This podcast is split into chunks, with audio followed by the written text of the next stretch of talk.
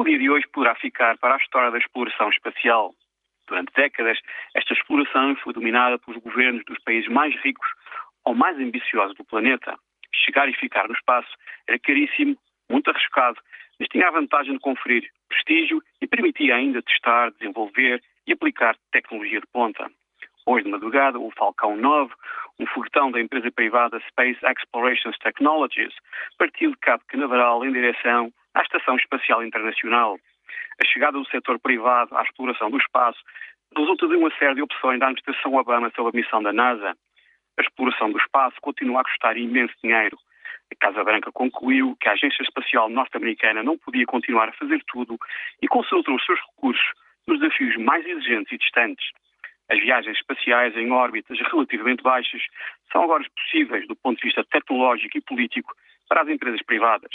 A viagem do Falcão 9 está apenas no seu início. Não sabemos se a sua missão nas próximas duas semanas será bem sucedida. Mesmo assim, é provável que o dia de hoje seja um novo marco na exploração norte-americana do espaço.